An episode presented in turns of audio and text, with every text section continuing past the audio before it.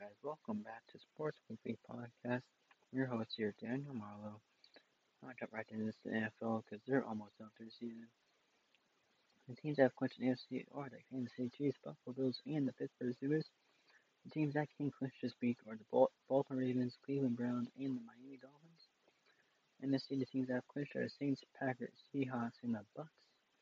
And the teams that can clinch this week are the Rams, the Bears, and the Cardinals.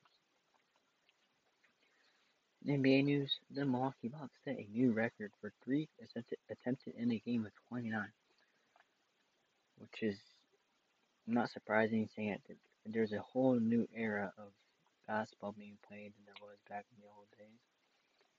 It's a three-point game now, not very much inside scoring. Ja Morant and the Grizzlies will be out three to five weeks with a grade two ankle sprain, and Kevin Love of the Cavaliers will be out three to four weeks due to a calf injury.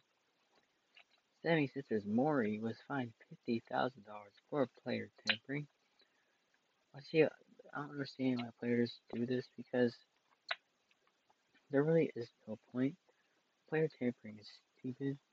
Um, for and this is all for James Harden to come to the Sixers.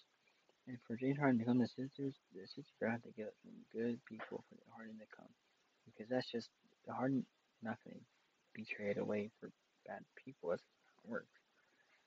So, I don't understand why players do this. It's stupid. And also, I think they should raise the, the fine for player tampering because 50k isn't going to hurt anyone's salary. They're still making millions. What's the point? Uh, college football player news: DeVonta Smith is the favorite to win the Heisman Award, which is I don't understand how wide receivers can win a Heisman Trophy, but a wide receiver in NFL cannot win basically the same award. Just one's for college and one's for NFL.